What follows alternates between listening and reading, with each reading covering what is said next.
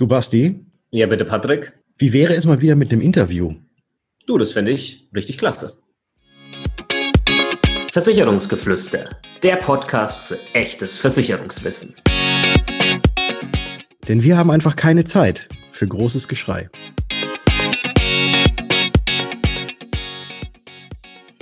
Hallo und herzlich willkommen zu einer neuen Ausgabe des Versicherungsgeflüster Podcasts. Mein Name ist Bastian von Versicherung mit Kopf und ihr wisst natürlich Bescheid, ich bin nie alleine. Der Patrick von Was ist Versicherung ist auch mit am Start. Servus Patrick. Hallo, schönen guten Morgen und hallo liebe Zuhörer. Ich grüße euch. Und wie ihr aus der Einladung wahrscheinlich schon erahnen konntet, sind wir auch nicht nur zu zweit, sondern wir sind heute mal wieder zu dritt. Wir haben einen tollen Interviewgast für euch hier mit dabei in der Folge. Und der Interviewgast ist einer der Vorstandsmitglieder von einem Versicherer, der jetzt gar nicht mal so deutsch klingt, nämlich die Canada Life Europe. Er ist Generalbevollmächtigter für Deutschland hier und sein Name ist Markus Drews. Servus Markus, schön, dass du die Zeit gefunden hast heute für den Podcast. Hallo, grüße euch sehr gerne. Markus, ich habe gelesen, dass die Canada Life bereits seit 1843 besteht und war die erste kanadische Lebensversicherung und dass die Canada Life auch Teil der Great West Life Co. ist, eine der zehn größten Lebensversicherungskonzerne weltweit. Das ist ja schon äh, kein kleines Ding, was ihr da gerade fahrt. Ja, das ist richtig. Ähm, jetzt muss ich leider ein klein bisschen schlau scheißen. 1847. ähm, aber, das, aber das tut nichts zur Sache. Ich, ich glaube, ich glaube der, der Rest, den hast du wunderbar zusammengefasst. Ähm, Canada Life ist äh, 20 Jahre älter als die kanadische Verfassung. Äh, und das zeichnet auch so ein Stück weit diese, diese Tradition, gemischt mit, äh, mit dem kanadischen ähm, immer nach vorne, immer weiter positiven Geist, das zeichnet uns aus. Also wir sagen intern, Power of the Past, Focus on the Future. Also wir wissen, was uns stark gemacht hat und das wollen wir in die Zukunft transportieren, um noch stärker zu werden. Aber ich hoffe jetzt mal, dass die nächste Jahreszahl, die ich nenne, dass die korrekt ist. Äh, die Canada Live gibt es in Deutschland seit dem Jahr 2000. Stimmt das? Super, jawohl, das ist genau richtig. 2000 ähm, in Deutschland gestartet, äh, wirklich from the scratch, null. Niemand war da, man hatte angefangen, man hatte Anfang des Jahres ein paar Handvoll Policen und ist dann in den sind knapp 20 Jahren, im Sommer werden wir den Geburtstag haben, äh, gewachsen auf einen schönen mittelständischen Versicherer in Deutschland mit inzwischen gut 525, 530.000 Kunden. Dann würde ich mal kurz äh, auf den Geburtstag zu sprechen kommen. Ich wünsche euch sehr, dass ihr den nicht in Quarantäne abhalten müsst und die Leute aus dem Homeoffice dann per Videochat zugeschaltet werden und ihr da gemeinsam feiert. Denn wir nehmen die Folge jetzt mitten in der, in der Krise auf und hoffen, dass das dann natürlich äh, klappt mit euren Feierlichkeiten. Ähm, Geh mal nochmal kurz auf deine Ausbildung ein, so ein bisschen deinen Werdegang. Dann darfst du natürlich ein bisschen mehr erzählen, wie du überhaupt ja Vorstandsmitglied geworden bist. Und wir wollen auch ein bisschen über Versicherer in Krisensituationen sprechen, ein bisschen in die Zukunft blicken. Darum soll es ja heute gehen. Du bist Diplom-Betriebswirt und das ist mir eigentlich relativ egal. Was ich relativ cool finde, ist, dass du deine Ausbildung bei der DWK gemacht hast. Weil dort habe ich meine Ausbildung tatsächlich auch gemacht. ja, äh, was ich, was ich denke, ich bin wahrscheinlich ein paar Jahre vor dir dran gewesen. Ich glaube auch, ja. Wo warst du da genau? In welcher Geschäftsstelle? Ja, wie, wie man an meinem Slang vielleicht äh, merken kann, bin ich, bin ich Hesse. Also ich habe meine Ausbildung in, in Wiesbaden gemacht äh, und war auch da im Außendienst. Ich bin also direkt nach der Ausbildung und nach der Bundeswehr in den Außendienst gegangen. Also ähm, war Agenturist, wenn man so will. Ja. ja, da warst du aber gar nicht so weit weg von mir. Ich habe es in Aschaffenburg gemacht. Ja. Ja. Verrückt. Ja, aber war 2007 bis 2010 bei mir. Ah, yeses. Ja, nein, also äh, ich war 20 Jahre vor dir, nach dem Abi 87, 1987. Ja, ähm, nicht unbedingt, weiß nicht, wie es bei dir war, äh, was ja, aber nicht unbedingt ein Traumberuf, sondern wenn du damals dein Abi gemacht hast und wolltest nicht sofort studieren oder konntest nicht sofort studieren, ähm, dann hast du versucht, in kaufmännischen Berufen ähm, dir was zu suchen. Ich hatte das Angebot Bank oder Versicherung. Ich habe mich für die Versicherung äh, entschieden aus zwei Gründen. Es gab 50 Mark mehr im ersten Layer und ich habe äh, schon meine, meine Miete allein zahlen müssen. Das war ein ausschlaggebender Faktor und beinahe wichtiger war mir damals, dass äh, ich die Hoffnung hatte, dass man als Versicherungsauszubildender nicht wie die Bankauszubildenden jeden Tag Krawatte tragen muss. Das mit der Krawatte hat. Ein Trugschluss, oder? Ja, so inzwischen schon. Ja, in, doch, inzwischen schon. Also seit, seit, sicherlich, seit sicherlich fünf Jahren trage ich keine mehr. Aber äh, zwischenzeitlich war das dann schon ähm, ein Trugschluss, in der Tat. Ja, aber witzig, ähnlicher Motivationsgedanke hier, um das noch abzuschließen. Ähm, ich hatte nämlich auch dann nicht gerade Lust zu studieren nach dem Abi Und da kam dann eben auch diese Versicherungsthematik und damals war auch der Versicherungs- oder der Kaufmann für Versicherung Finanzen, wie es damals dann schon hieß, der Ausbildungsberuf, wo es die meiste Kohle gab. Ja. Und das war mal nicht schlecht, ja. Also das waren, glaube ich, 749 Euro. Ähm, und da habe ich dann losgelegt, hatte aber dann auch das Problem mit der Krawatte und also bei mir war es nochmal schlimmer, Kurzarmhemd. Hm. Mhm. Und Krawatte und ähm, mit Anfang 20, ja, also ich habe heute mehr Respekt oder mir, mir kommt mehr Respekt entgegen mit, mit Hoodie und Jeans und äh, Chucks als mit irgendeinem Anzug von damals oder mit dem Outfit von damals. Sag es mal so. Ja. ja, also bei mir war es anders. Ich erst, Jetzt sind wir gespannt. Ja. Ja, ich habe erst studiert und habe mir während des Studiums dann gedacht, nee, das ist nicht das, was ich machen möchte und habe mich dann tatsächlich bewusst für die Versicherung entschieden. Also bei mir war es ein ganz kleines bisschen anders. Aber du bist elterlich vorbelastet. Das habe ich über dich gelesen. Das ist richtig. Das ist richtig, ja. Also sowohl mein Vater als auch meine Schwester sind in der Versicherungsbranche. Und ähm, mein Großvater damals, der war aber sogar Handelsvertreter für Seife. Okay. okay.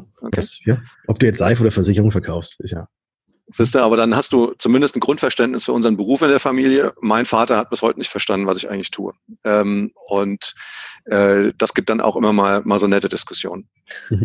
Glaube ich.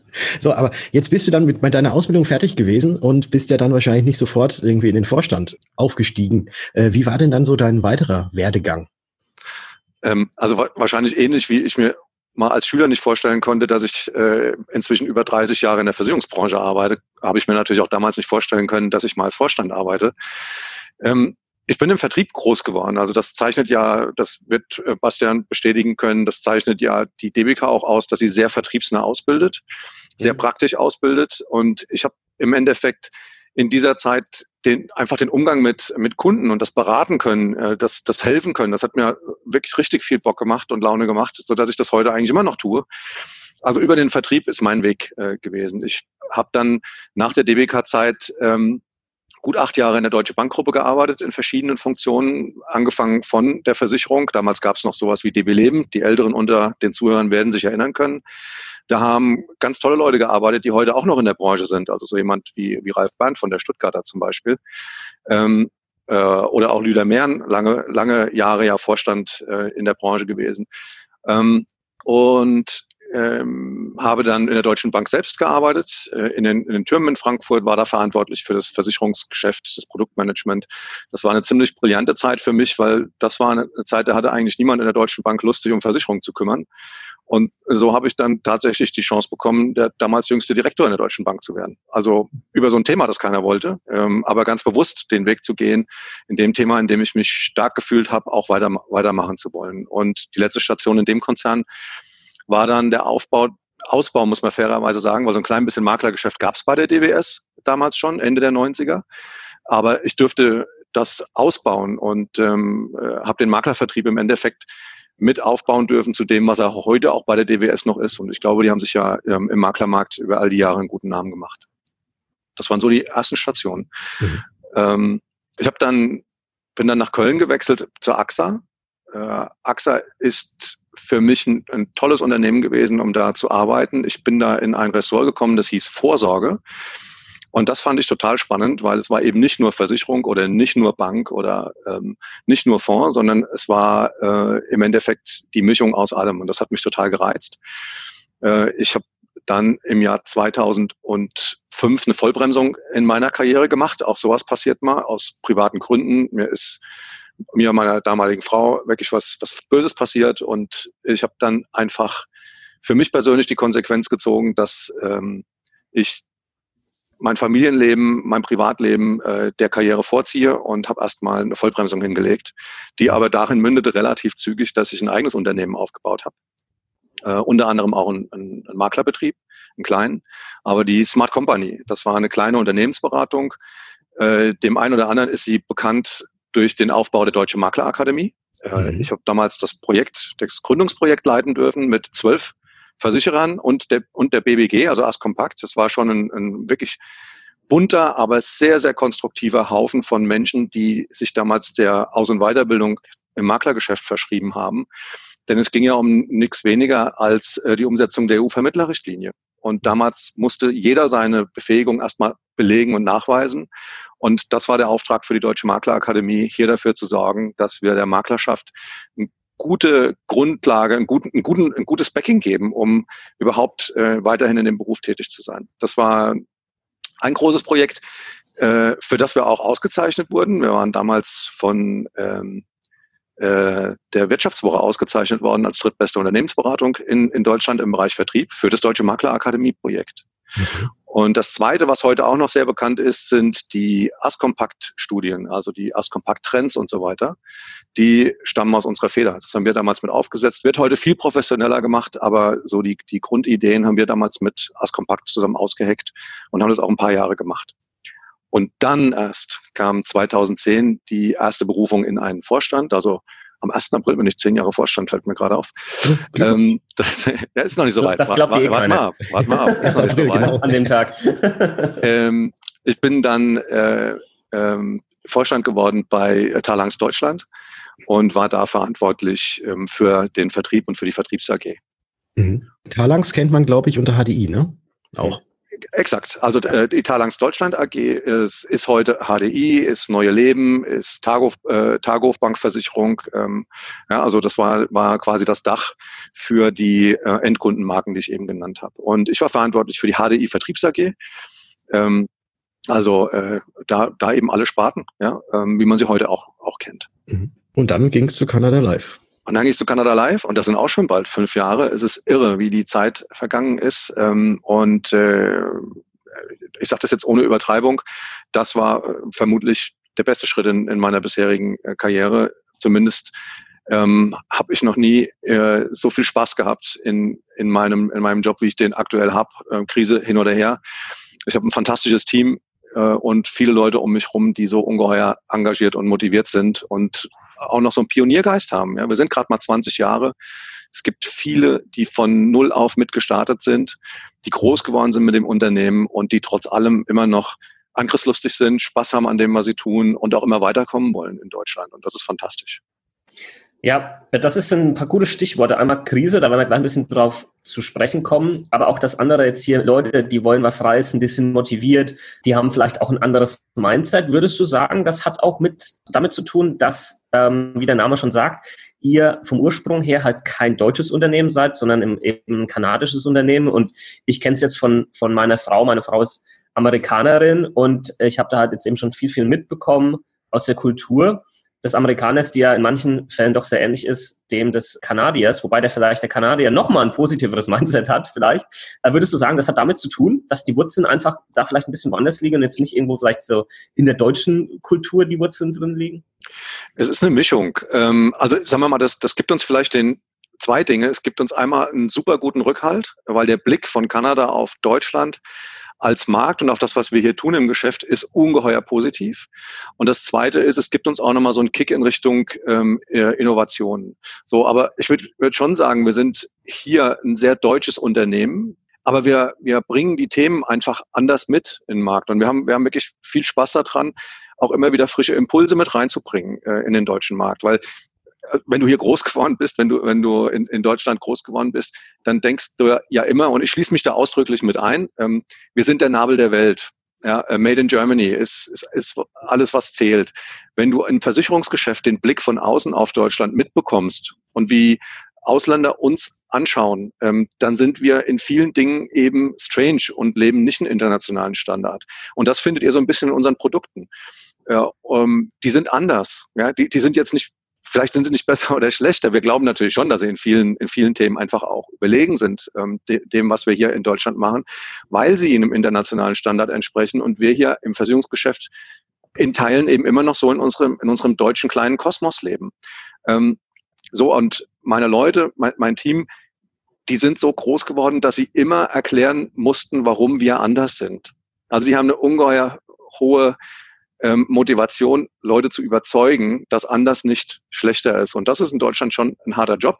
Aber ihr könnt es an unserem Erfolg sehen, dass es ja auch immer mehr Makler und immer mehr Kunden gibt, die den Weg auch mitgehen und die verstanden haben, dass anders sein per se nicht schlechter ist. Und ähm, so, und wenn man zur Kultur kommt, die Kanadier sind uns schon in großen Teilen ähnlich. Ähm, die vergleichen sich auch gern mit uns. Wenn ich mit kanadischen Kollegen spreche und sie frage, was sie an Deutschland eigentlich schätzen, dann, dann sagen sie, sie vergleichen sich in, in einigen Dingen, die ihnen viel wert sind mit Deutschland. Einmal sowas wie ähm, wirtschaftliche Stabilität. Das ähm, die Kanadier sagen, wir sind durch die letzte Finanzkrise, ja, äh, sind wir genauso durchgekommen wie Deutschland. Ja, eine politische Stabilität, kein, kein großes, keine großen Unruhen hier. Das sind so Dinge, die sie, die sie sehr schätzen. Mhm. Und dann kommt wiederum dieser, dieser andere Teil der Kultur, dieses nach vorne, dieses Innovative, dass sie sagen, ähm, aber ihr spart falsch äh, und ihr braucht andere Produkte. Also dieses Überzeugungstäter-Syndrom ja, äh, in Bezug auf, wir wollen auch was besser machen, das ist dann auch noch da. Wir wollen was besser machen und wir sind anders. Tolle Einstellung. Und du hast auch noch gesagt, in der Kanada Live macht es Spaß und alle haben so einen, so einen, so einen Drive und sind positiv gestimmt. Wie kann man sich denn jetzt so einen Tag, der Spaß macht, als Vorstand vorstellen? Also wie ist so dein Tag strukturiert? Der wird wahrscheinlich jeden Tag irgendwie ein bisschen anders sein. Aber gibt es, also was, was macht eigentlich so ein Vorstand? das ist so die Frage. Freitags morgens um 8.30 Uhr Interviews geben. ja. Nein, ähm, ja, äh, es, es ist, auch das ist, ist Gott sei Dank eine bunte Mischung. Es gibt natürlich heutzutage für einen Vorstand, ähnlich wie für einen Makler, viele Dinge, die müssen wir einfach erledigen. Die hängen zusammen mit den, mit den Regularien, die wir haben, mit, mit Compliance, ähm, mit äh, rechtlichen Dingen, äh, die, die abgewickelt werden müssen. Und dann ist die andere Facette da, die sich sehr viel, zumindest in, in meinem Job, sehr viel auch damit beschäftigt, äh, mit dem Markt, mit unseren Geschäftspartnern, äh, mit unseren Kunden. Also ich habe Gott sei Dank auch noch die Möglichkeit, äh, viel Kontakt zu haben zu, ähm, zu meinen Leuten draußen und zum, und zum Markt. So, und es, es ist in der Tat einfach eine ganz bunte Mischung. Ähm, aber wenn ich, was, was einen großen Raum einnimmt, ist das ist alles, was mit Regularien zu tun hat. Äh, da, da kommt mir meine meine Erfahrung jetzt dann tatsächlich auch mal zugute, dass ich weiß, wie man damit gut umgehen kann. Äh, aber wenn ihr euch bitte einfach nur mal vorstellt, dass wir eben, weil wir eine Gesellschaft sind, deren Wurzeln in Kanada sind, die seit Canada Live ist seit 1903 in, in Irland. Wir sind ja eine irische Gesellschaft. Ähm, also Canada Live Europe ist, äh, ist eine irische Gesellschaft. Ähm, wir haben also ganz tiefe Wurzeln in Irland seit 1903 und wir haben hier in Deutschland eine Aufsicht, ähm, denn alle unsere, unsere Kunden haben natürlich das Recht, dass sie von der BaFin, dass ihre Verträge auch der, von der BaFin äh, beaufsichtigt werden. Also ich habe das besondere Vergnügen und das zeichnet dann auch so ein bisschen meinen Tag mit aus, dass ich mehr oder weniger mindestens mal zwei Aufsichten ähm, zu bespaßen habe und zu berücksichtigen habe. Das ist nämlich die BaFin und das ist die irische CBI, also die Central Bank of Ireland. Äh, und darüber hinaus haben wir dann auch noch die OSFI in Kanada, die unseren Konzern insgesamt beaufsichtigt. Also äh, bei uns passt, wird gut aufgepasst, ähm, auf, dass, wir, dass, wir, dass wir alle Regularien einhalten. Ich glaube, das ist gut für unsere Kunden. Mhm. Und ähm, wir lernen damit halt eben auch einen Umgang, der, glaube ich, sehr, sehr routiniert ist. Ähm, im, im, Ver im Vergleich zu dem, was ich vorher in, in meinen Stationen in Deutschland äh, kennenlernen durfte. Also man wehrt sich nicht so sehr gegen, ähm, das ist jetzt aber doof, was der Regulator macht, sondern man überlegt gemeinsam, äh, wie kriegt man es denn am schnellsten äh, ähm, hin und in seine Prozesse integriert. Ja, da hilft uns das Internationale. Also ich habe so eine Mischung aus äh, deutsche, Pro, deutsche wirklich Provinz, äh, Makler überall und meine Maklerbetreuer sind ja auch überall draußen und ähm, dann, wenn man so will, das internationale Leben in der, in der Achse hier äh, Deutschland, ähm, Dublin vor allen Dingen, aber teilweise auch Kanada. Welche Aufsicht von den dreien, die du genannt hast, die deutsche, die irische oder die kanadische, welche ist denn da am härtesten? Die haben alle drei ein bisschen anderen Ansatz, deshalb lässt sich das nicht so einfach beantworten. Aber wenn man sie mal durchgeht und am weitesten entfernt bin ich von der OSFI, von Kanada, deshalb fange ich mal damit an. Was ich damit bekomme, ist, ist, dass sie, dass die kanadische Aufsicht sehr stark in der Finanzaufsicht äh, ist und vor allen Dingen in, im Solvenzregime. Also Kanada hat schon deutlich früher, ich glaube, da haben wir mal angefangen, drüber nachzudenken über Solvency 2, haben die ihr Solvenzregime umgesetzt. Vielleicht ähnlich wie die Schweizer. Ähm, das gibt dem Unternehmen natürlich sehr viel Routine in den Abläufen, die dafür notwendig sind, sowas zu managen. Also der Aufbau und das Laufenlassen eines, eines äh, Risk Management, eines Risikomanagements, beispielsweise einer, einer Compliance und so weiter. Da kommt vieles von Kanada und wahrscheinlich auch von den USA, das kenne ich nicht so, aber sagen wir, Nordamerika nach Europa rüber.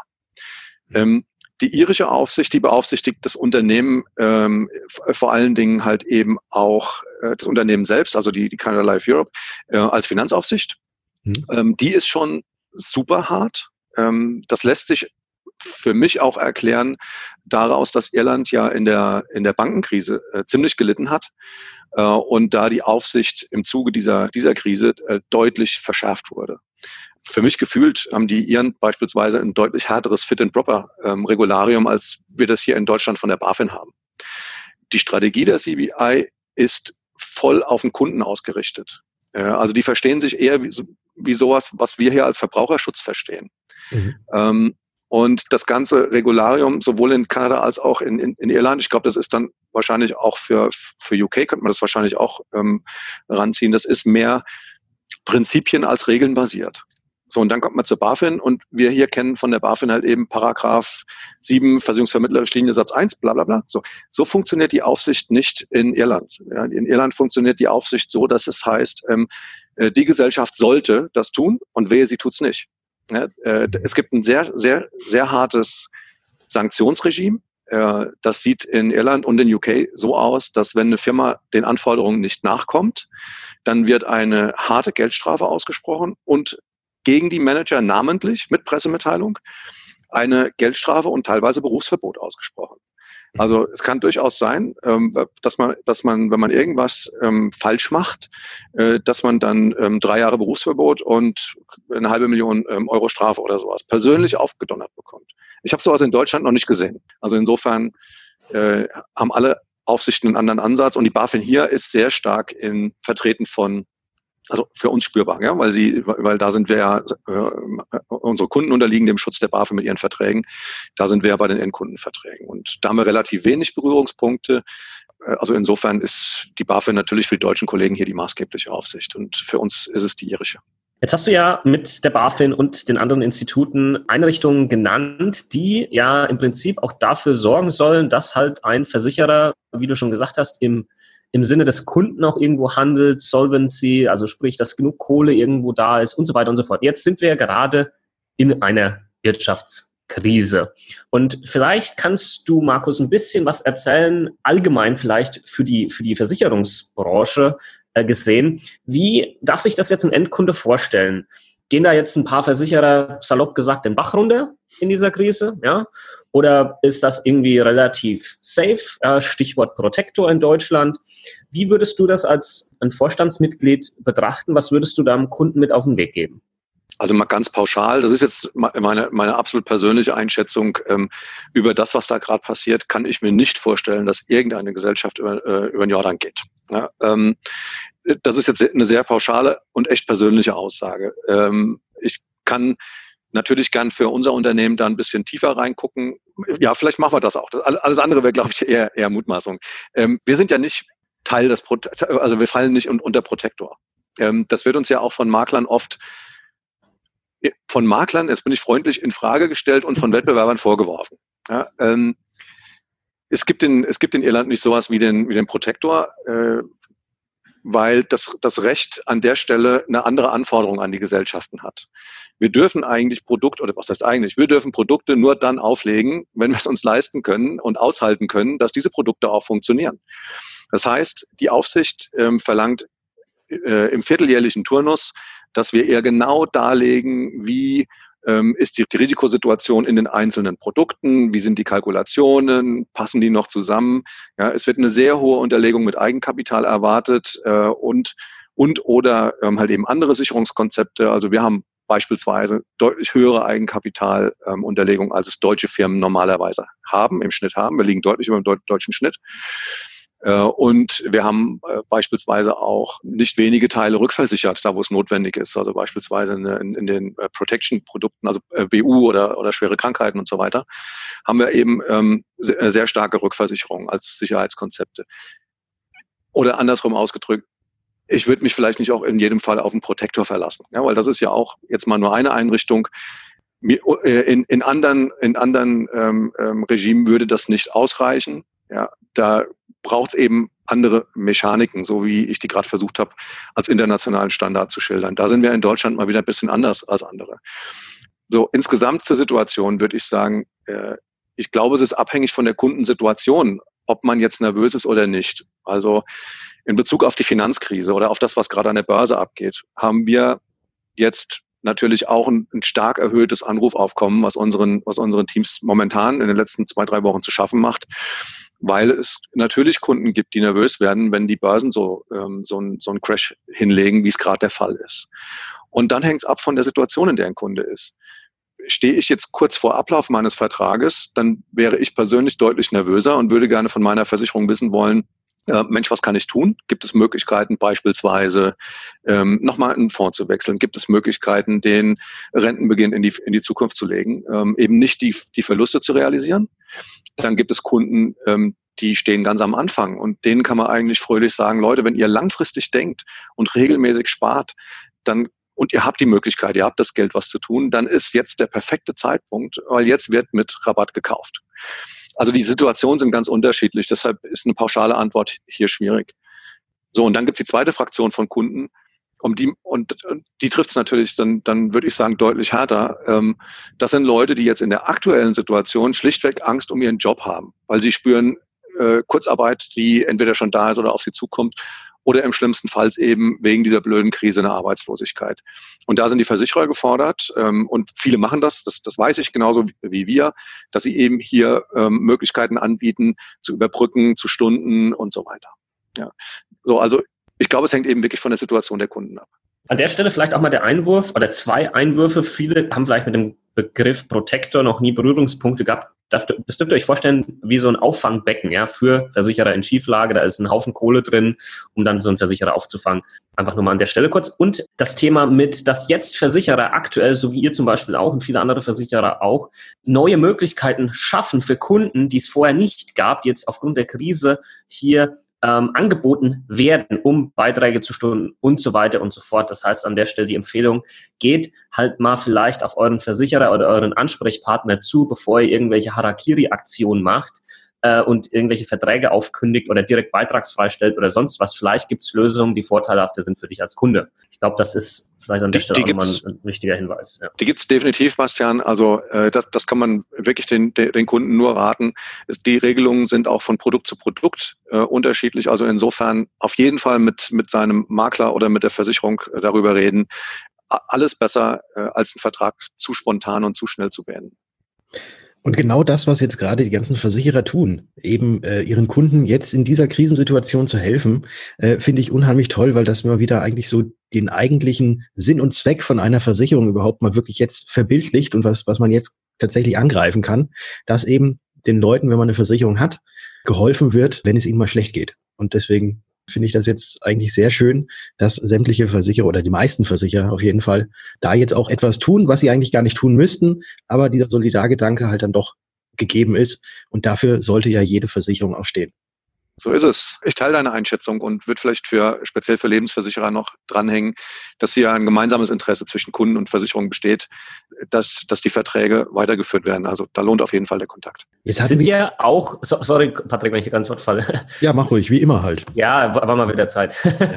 ähm, sind ja auch nur Menschen am Ende des Tages, ja, die dann irgendwo an der anderen Leitung sitzen, mit denen man sprechen kann. Ja, ich glaube, das wird oftmals vergessen. Man denkt, das sind dann irgendwelche Roboter, mit denen man da spricht, die immer nur A und B sagen.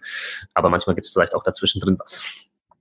Das gibt es definitiv. Und ich denke auch die Situation, wie wir sie jetzt gerade haben, die zeigt ja, dass es alle trifft. Und das macht es natürlich auch für eine Versicherungsgesellschaft einfacher, ähm, als wenn es jetzt nur irgendwie jemand einen ganz speziellen Wunsch hat und den können wir eben nicht erfüllen, weil, weil wir auf ein Kollektiv aufpassen müssen, weil wir dafür verantwortlich sind, dass es allen Kunden in der Summe äh, möglichst gut geht. Aber hier sind eben alle Kunden in der Summe getroffen und ähm, dann macht man sich natürlich oder hat man auch eine andere, eine andere Möglichkeit, sich da grundlegende Gedanken zu machen und ähm, die, die Regelung der Situation anzupassen.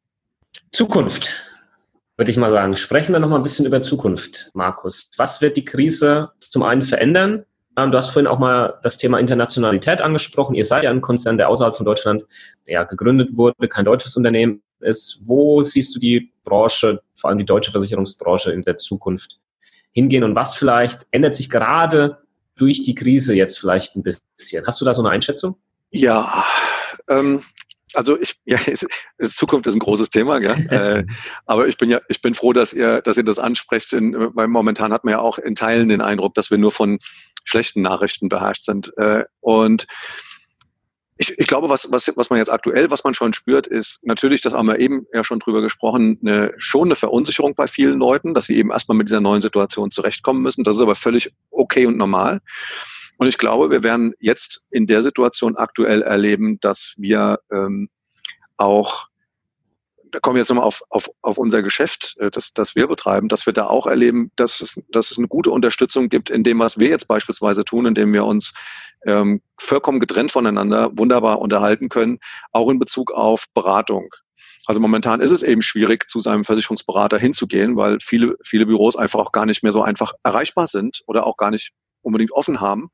Aber es gibt schon viele Möglichkeiten, neben ähm, E-Mails schreiben und, und Telefon beispielsweise auch, sich online zu treffen und zu beraten. Aber das wird auch unser, auch unser Geschäft und die Art und Weise, wie wir das betreiben, verändern, zum Positiven verändern, finde ich, weil es kommt einfach ein, ein, ein zusätzliches Hilfsmittel für viele Kunden mit ins Spiel. So, insgesamt merkt man, glaube ich, sehr schön, dass wir gerade aktuell an vielen Stellen als Gesellschaft ein bisschen enger zusammenrücken. Äh, mir persönlich gefällt das sehr gut. Es gibt ein paar Dinge, die irritieren mich, wie viele andere auch. Hamsterkäufe von Klopapier beispielsweise. Hm. Ähm, aber das werden wir schnell überwunden haben. Und wenn, wenn äh, eure Zuhörer den Podcast vielleicht in einem, in einem Jahr hören, dann werden sie auch darauf zurückblicken äh, und werden den Kopf schütteln. Aber wir haben es wir haben's dann erledigt. Wir haben das Thema auch überstanden. Deutschland trifft diese Krise, glaube ich, auch so ein Stück weit in, in seiner Komfortzone. Und vielleicht ist das auch gut, dass wir, so, dass wir so ein bisschen wachgerüttelt werden. Das heißt jetzt nicht, dass man irgendjemandem wünscht, dass er krank wird oder so, ganz im Gegenteil, ähm, sondern dass, dass, dass, ich mir, dass ich mir wünsche, dass man merkt, ähm, was die wirklichen Werte im Leben sind. Und dazu gehört ein Stück weit das Zusammenrücken in der Gesellschaft, ähm, äh, das wir, glaube ich, alle momentan, momentan auch spüren können, wenn man, ähm, wenn man sieht, wie äh, sich die, die Leute in den Krankenhäusern wirklich äh, und, und im öffentlichen Dienst insgesamt, wie die sich wirklich bemühen und kümmern und, und, und, und rackern, ähm, damit das Ganze möglichst glimpflich abgeht. Ja, das, das wird honoriert und ich hoffe, dass das zum Beispiel auch solchen Berufsbildern dann, dann was bringt. Äh, Zukunft nochmal insgesamt, ähm, vielleicht ein kleiner Tipp an eure Hörer. Es gibt ein sehr cooles Tool, eine App, die heißt Future Me. Ja. Und da kann man sich selbst in die Zukunft E-Mails schreiben. Und ich habe das am Sonntag gemacht und habe mir zu meinem nächsten Geburtstag im Oktober eine Mail geschrieben, wo ich einfach nur kurz geschildert habe, wie es jetzt gerade aussieht und ähm, was ich mir für die Zukunft, äh, was ich mir für die Zukunft dann wünsche. Also mit der Zukunft beschäftigen ist fantastisch. Danke für die, für die Vorlage. Äh, das, das hilft so ein bisschen auch den, den Blick nach vorne wieder zu richten. Ja. Jetzt muss ich gerade mal fragen, Geburtstag im Oktober, wann genau? Sechster. Ah, okay, alles klar. Ich habe auch im Oktober nämlich. Ah, okay. Das ist DBK Oktober Geburtstag. Ja, vage, ne? Ja, ja. ja. ja. ich sehe schon, ich komme jetzt gar nicht mehr zu Wort. Ihr beiden habt euch mal, jetzt gefunden. Das ist super. Wir rufen uns direkt nach dem Podcast an und quatschen noch so zwei Stunden oder so. Mach mal. Über die ganzen Gemeinsamkeiten. Das, wir, wir stellen ja immer zum Ende unseres Podcasts auch immer ähm, nochmal so vereinzelte kurze Fragen, kurze, kurze Antworten. Und da war eigentlich auch schon eine Frage, die ich hätte heute stellen wollen, die du jetzt gerade beantwortet hast mit dem Future Me. Was kannst du unseren Hörern mal empfehlen? Aber dann gehen wir vielleicht nochmal eins weiter. Hast du eventuell ein Buch oder eine Buchempfehlung? Muss jetzt nichts mit Versicherung zu tun haben, sondern so allgemein, die du ebenfalls ja. noch raushauen kannst. Ja, äh, also mein, ich habe vorhin von meiner, auch von meiner persönlichen Krise kurz gesprochen und dass sowas auch ein, äh, dass manchmal auch Familie vor Karriere geht. In dem Zusammenhang bin ich über ein Buch gestolpert, das mir damals sehr gut gefallen hat und sehr geholfen hat und das ich heute immer noch mag. Das ist von Paolo Coelho, das Handbuch des Kriegers des Lichts. Mhm. Äh, und kleiner Tipp, aktuell hat der Paolo Coelho auf seiner Homepage dieses Buch in Englisch zumindest kostenlos zum Download. Danke für den Tipp. Cool, Dankeschön. Sehr gerne. Ich bin überlegen, ähm, haben wir am Ende vielleicht noch einen letzten coolen Satz von dir? Irgendwas, wo du sagst, das würde ich jetzt gerne noch den Leuten vielleicht mitgeben, vielleicht speziell auf die aktuelle Zeit bezogen, wo du sagst, das sollten eigentlich äh, vielleicht noch ein paar mehr Leute einfach mal hören oder wissen. Dann gerne jetzt. Ich, glaub, ich glaube, wir haben, wir haben ja wirklich auch über viele Dinge gesprochen. Ich würde ich würd sagen, ähm, jetzt gilt es wirklich, auf sich persönlich, auf seine Familie, auf seine Kollegen aufzupassen. Das steht mal über allem. Und ähm, dann lass uns in ein paar Monaten weiter gucken, wenn wir das, diese Situation gemeinsam durchgestanden haben. Ich glaube, dann werden wir alle wieder noch ein bisschen positiver auch in die Zukunft gucken können. Äh, aber viel mehr Schlaues wird mir jetzt auch nicht mehr einfallen. Wir haben viele Themen, wir haben viel, sehr viele Themen jetzt ja auch angesprochen. Äh, ist, glaube ich, ein ganz rundes Bild entstanden. Das denke ich auch und das waren doch nochmal schöne Worte hier mit diesem Menschsein. Ja? Bleib Mensch, auch noch in der Krise und achte auf deinen, deinen Nächsten, vielleicht jetzt noch ein bisschen mehr. Äh, kann ich nur so unterschreiben, lieber Markus. Genau, Jawohl. hier zusammen. Genau, genau. Ja. Markus, wir hatten ursprünglich gedacht, wir schaffen es in 20 Minuten ein Interview zu führen. Aber äh, aus, auch aus unserer Erfahrung heraus hat das bisher noch nie geklappt. Und es ist ein bisschen länger geworden, aber ich glaube, es war so viel dabei.